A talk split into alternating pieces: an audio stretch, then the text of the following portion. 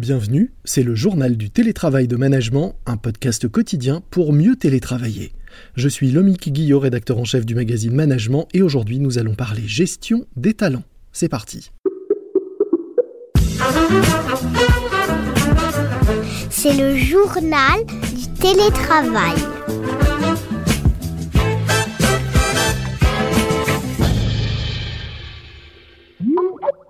Aujourd'hui, dans le journal du télétravail de management, je reçois Alexandre Pachulski, l'un des cofondateurs de Talentsoft. Talentsoft, c'est sans doute l'un des éditeurs de solutions de gestion des ressources humaines les plus connus. Vous avez peut-être été recruté via les outils de Talentsoft ou c'est sur cette plateforme que vous avez ou que vous allez peut-être passer votre entretien annuel notamment. Bonjour Alexandre. Bonjour. Votre plateforme est utilisée par de nombreuses entreprises partout dans le monde. Est-ce qu'avec la crise qu'on a connue, on vous a demandé des outils spécifiques, des, des évolutions de votre outil afin de mieux accompagner les salariés qui se sont retrouvés du jour au lendemain confinés et en télétravail Alors j'ai envie de dire oui et en même temps non. Le non, c'est parce qu'il y a eu une telle panique qu'en fait on nous a rien demandé. Mhm. c'est nous qui sommes allés à la rencontre finalement des clients après nous-mêmes notre effet panique euh, d'une petite semaine, je dirais. En fait, on a toutes et tous appelé les clients pour leur dire comment est-ce que l'on peut vous aider. Mhm. Et là, ils nous ont dit effectivement, oui, on a des besoins spécifiques. Le premier, c'était évidemment concernant toute la dimension d'apprentissage, puisque très rapidement, il y a eu des règles sanitaires nouvelles, donc il y a dû avoir une adaptation au niveau des pratiques, et ils nous ont demandé de créer du contenu spécifique pour partager ces nouvelles pratiques et ces nouvelles réglementations avec tout le monde. Donc ça, c'est de la formation. C'est vraiment de la formation. Et puis de l'autre côté, euh, bah, les entretiens annuels avaient fixé les objectifs début janvier. Mhm. Je ne vous cache pas que la pertinence de ces objectifs euh, à l'annonce du confinement euh, a été quand même légèrement chamboulée. Et donc, on a un outil qui s'appelle Conversation continue. C'est en fait une gestion des objectifs qui n'est pas à l'année, mais qui est plutôt lié à des projets, qui est un peu plus court terme. Ça a permis en fait aux managers de reconfigurer leurs équipes sur de nouveaux objectifs et tenter de les aligner à distance sur un temps court. Un autre point, on parle aussi de, de vos outils pour tout ce qui concerne l'onboarding, l'arrivée de nouveaux salariés dans les, dans les entreprises. Alors c'était sans doute pas la priorité du moment euh, pendant cette période. Malgré tout, euh, certaines embauches ont pu euh, continuer et avoir lieu. Est-ce que là aussi, vous avez apporté une aide différente à vos clients? L'accès à notre plateforme permet finalement très simplement de communiquer avec des gens qu'on voit plus. On a un petit widget qui partage des news donc ça permet aux onboardés d'avoir quand même accès bah, à ce qui se passe dans l'entreprise, bien qu'il n'y se passait plus rien physiquement, mhm. bah, il se passait plein de choses à distance. C'était aussi créer un parcours où on va découvrir l'aspect soft de l'entreprise, qui fait quoi, euh, qu'est-ce qui se fait comme projet? Bah, ça valait toujours, donc là aussi on a aidé les, les, les RH et managers à le faire à distance. Autre euh, forme de, recrutement ou d'onboarding, celui qu'on fait en interne avec euh, toute la mobilité interne que votre outil permet notamment de, de, favoriser. et de plus en plus, grâce à une acquisition que vous venez de réaliser avec la startup Crafty, qui permet en gros de lister les compétences d'un collaborateur grâce à des outils d'intelligence artificielle. Première question, quelles sont les compétences clés dont va avoir besoin un télétravailleur et comment demain, à distance, pouvoir euh, repérer euh, les éléments euh, les plus prometteurs? Alors la première chose finalement que j'ai envie de dire comme compétence, c'est pas la compétence du manager, c'est la compétence du manager à être extrêmement clair sur ce qu'il va attendre de son équipe. Mhm. Des managers ont été obligés d'aller au-delà de la notion de compétence pour aller vraiment vers la notion d'appétence et d'aspiration. C'est notamment une des choses que va largement permettre Crafty, en allant un peu au-delà de ce que disent les gens, mais en extrapolant, en corrélant des informations pour deviner qu'est-ce qu'il y a derrière ce qu'ils disent, voire est-ce qu'il y a des choses qu'ils n'ont pas dites qui sont importantes. Mhm. Donc là, les managers ont dû faire preuve d'empathie et d'écoute. Et l'écoute, c'était aussi comment tu vas. C'était une question, vous savez, c'est une question de politesse hein, en entreprise, comment ça va. Mais en réalité, là, on était obligé de demander aux gens comment ils allaient, parce qu'il y a des gens qui n'allaient pas bien. Et d'écouter euh, réellement la réponse. Oui, et de faire avec. Et pour un manager de sortir, bon, je parle, je veux pas tomber dans les archétypes, mais certains managers ont quand même les yeux rivés sur la productivité et l'atteinte des objectifs. Bah là, il a fallu euh, euh, intégrer que c'était plus la priorité et que de toute façon, il y aurait pas de productivité si on n'est pas capable d'aider quelqu'un qui va pas bien. Mhm. et là aussi, j'ai envie de, c'est bizarre ce que je veux dire, mais quelque part faire preuve d'humanité et de faire euh, passer la notion de bien-être avant la notion de performance, ben oui, c'était finalement pas une qualité, mais c'était un état d'esprit qui permettait en tout cas aux managers de créer davantage de confiance dans les équipes. Et finalement, je pense que même sur deux mois, bah, peut-être d'amener aussi à plus de performance parce que l'écoute des gens, c'est extrêmement motivant pour les gens. Donc j'ai envie de dire qu'il y avait beaucoup de, de compétences euh, dans le camp du manager à développer et que finalement les managers, en tout cas chez Talentsoft, on leur a essentiellement demandé de se mettre sur des choses qui avaient du sens pour eux et d'apprendre à s'adapter. Qu'est-ce qu'on garde de tout ça euh, demain? On revient euh, à un travail comme avant ou est-ce qu'il y a des choses qui vont, à votre sens, profondément évoluer suite à cet épisode qu'on a vécu? Désolé, je vais vous faire une réponse, comme on dit, de, de Normand, mais malheureusement, je vois les deux. C'est-à-dire que hier soir encore, je parlais avec un ami du fait que je suis relativement attristé de voir à, quelle vitesse, bon, vous me direz quand ça arrêtait que deux mois. Et finalement, il y en a, au bout de dix jours, bah, c'était reparti, et, il y avait même cette notion de, vouloir rattraper le retard. Mhm. Donc clairement, je constate que pour une frange de la population, ça n'a rien changé. En revanche, il y a des gens pour lesquels il y a eu une prise de conscience et ils se sont dit ah d'accord en fait je peux vivre différemment je peux travailler différemment ces gens-là on les fera jamais revenir en arrière c'est pas pour faire une, bonne formule mais je trouve que le déconfinement est aussi difficile peut-être même voire plus que le confinement parce que le confinement il y avait une forme de solidarité forcée où tout le monde était dans la même situation alors que là au contraire euh, la solidarité s'effrite entre ceux qui ne veulent pas revenir au travail, mais leur manager ou euh, les dirigeants les forcent et ils envient les petits camarades qui sont en télétravail toute l'année.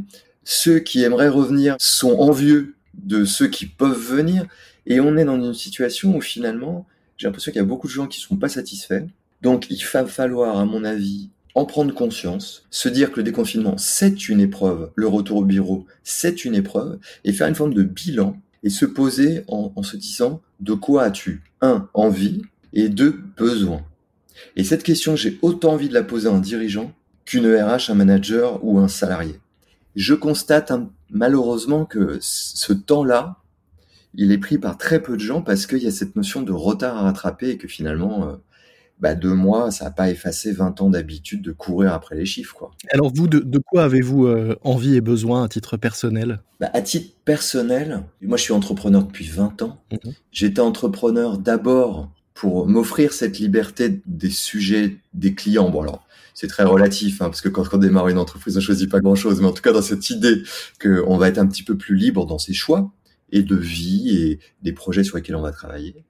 Et, finalement, assez vite euh, dans mon aventure, euh, le but de mes entreprises, ça a été d'offrir ça aux autres. Donc de quoi j'ai envie? Bah, Finalement, j'ai envie et besoin de la même chose que depuis 20 ans, sauf que cette fois-ci, j'aimerais que ce soit largement partagé. Et j'aimerais vraiment offrir, c'est ce qui me tient le plus à cœur, à tous les gens qui travaillent avec moi et, qui travaillent dans les entreprises clientes, bah, qu'on leur dise le travail c'est pas forcément dur, c'est pas forcément une souffrance et tu peux combiner tes envies personnelles aujourd'hui avec ben, les contraintes professionnelles parce qu'il y a aussi des contraintes dans le monde professionnel. J'ai envie d'offrir cette, cette, cette alliance là et j'aimerais vraiment que ça puisse arriver il y a... parce que je me dirais que j'ai pas bossé 20 ans en tout cas dans mes entreprises pour rien. On en revient finalement à ce que vous disiez tout à l'heure et à cette brique que vous venez euh, d'ajouter à Talentsoft qui est euh, cette cartographie non pas des compétences ce que je retiens mais des appétences finalement. Oui, alors avec le bémol pour les gens qui nous écoutent, je ne suis enfin, j'ai mille défauts, mais je suis pas complètement idiot. C'est-à-dire, je vois bien que notre discours s'applique à des gens comme vous et moi qui ont la possibilité aujourd'hui de s'arrêter, de se poser une question. Comme on l'a souvent souligné dans les, fameux travailleurs du réel qui ont été tellement mis en avant, heureusement, pendant cette crise, tout le monde n'a pas la possibilité de se poser la question.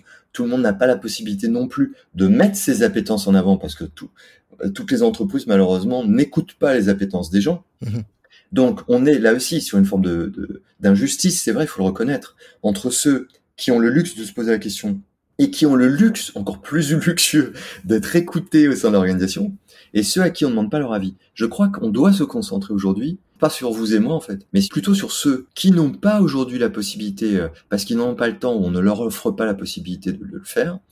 et pourquoi c'est indispensable à mon avis? Parce qu'on va devoir inventer vraiment des choses tout à fait nouvelles pour faire face bah, aux situations qu'on vient de vivre et qui nous attendent, hein, où on était clairement sans solution. Mmh si vous ne vous appuyez pas sur les appétences des gens et une capacité à finalement se remettre en cause, à travailler pour développer de nouvelles compétences, répondre à de nouveaux challenges, en fait, on n'arrivera peut-être pas à répondre aux challenges qui vont être présentés euh, au niveau euh, macroéconomique même. Donc c'est quasiment pour la société vital, à mon avis, de s'appuyer sur les appétences pour inventer ce dont la société, ce dont les organisations vont avoir besoin, sans même parler de l'aspect humaniste de vivre dans une société où on écoute un peu plus les gens et on les asservit pas 45 ans, mais on leur offre la possibilité de s'épanouir au travers de ce qu'ils font. Mais bon, cette dimension humaniste, elle paraît presque utopique encore aujourd'hui. J'espère que ce sera plus le cas euh, demain. Est-ce que vous pensez malgré tout qu'à votre niveau, euh, un outil comme le vôtre permet d'écouter euh, ce qu'on n'écoute pas ou peu habituellement? C'est comme toujours, c'est un outil. Alors, l'outil doit être transformé en instrument par les gens et par les organisations. Ce qui est sûr, c'est que est-ce que l'outil il est accessible à tout le monde? Et quand je dis tout le monde c'est des gens qui sont sur les routes c'est des gens qui sont euh, en train de, de réparer euh, des voies ferrées euh. donc clairement l'outil est porté sur des applications mobiles. L'outil s'adresse de façon personnalisée l'autorise aux gens. Donc on n'est pas dans un discours de masse et il y a trois personnes ou 2% de l'entreprise qui vont être concernées. Donc l'outil est fait vraiment pour s'adresser à eux. Et, et fait quand je dis est fait c'est joue sur les codes que tout le monde utilise aujourd'hui euh, avec un téléphone. Donc, il n'y a pas de fracture numérique. La seule fracture possible, c'est quelqu'un qui n'a pas de smartphone, par exemple. Ça existe encore, mais majoritairement, là, en tout cas, on n'est plus dans la fameuse distinction euh, très péjorative, souvent euh, col bleu, col blanc. Tout le monde aujourd'hui sait manier un, un, smartphone, donc je crois que on ne crée aucune barrière à l'entrée. On adapte les communications et les besoins. Après, charge aussi à l'organisation de faire les choses intelligemment pour pousser les bons messages et mettre les processus RH derrière qui autorisent justement 100% de leurs effectifs à tirer parti de ce qu'on met en place. Merci beaucoup euh, Alexandre Pachulski. Je rappelle donc que vous êtes l'un des cofondateurs de Talentsoft, euh, l'un des éditeurs de solutions de gestion des ressources humaines les plus connus et les plus utilisés dans le monde. Merci Lomic, à bientôt. C'est la fin de notre JT, le journal du télétravail, un morceau à ajouter à votre playlist de déconfinement, Il changeait la vie de Jean-Jacques Goldman. Parce qu'alors que beaucoup songent à changer de vie, la leur, c'est bien de temps en temps de penser à ceux qui essayent de changer la vie de tout le monde, en mieux, évidemment. Et puis un podcast que je vous recommande, À vous demain, podcast qui part à la rencontre de personnalités engagées, décalées, atypique et inspirante pour réfléchir au monde de demain et aux changements profonds que nous voulons pour la société, avec des rencontres comme l'aventurier Bertrand Picard ou encore le patron de Greenpeace. À vous demain, à écouter sur toutes les plateformes de podcast de Deezer à Castbox. Castbox, une appli sur laquelle vous nous retrouvez nous aussi et sur laquelle vous pouvez vous abonner à notre journal pour ne manquer aucun nouvel épisode. Je vous dis à lundi, ne relâchez pas votre vigilance, portez-vous bien et bon télétravail à tous. C'est le journal du télétravail.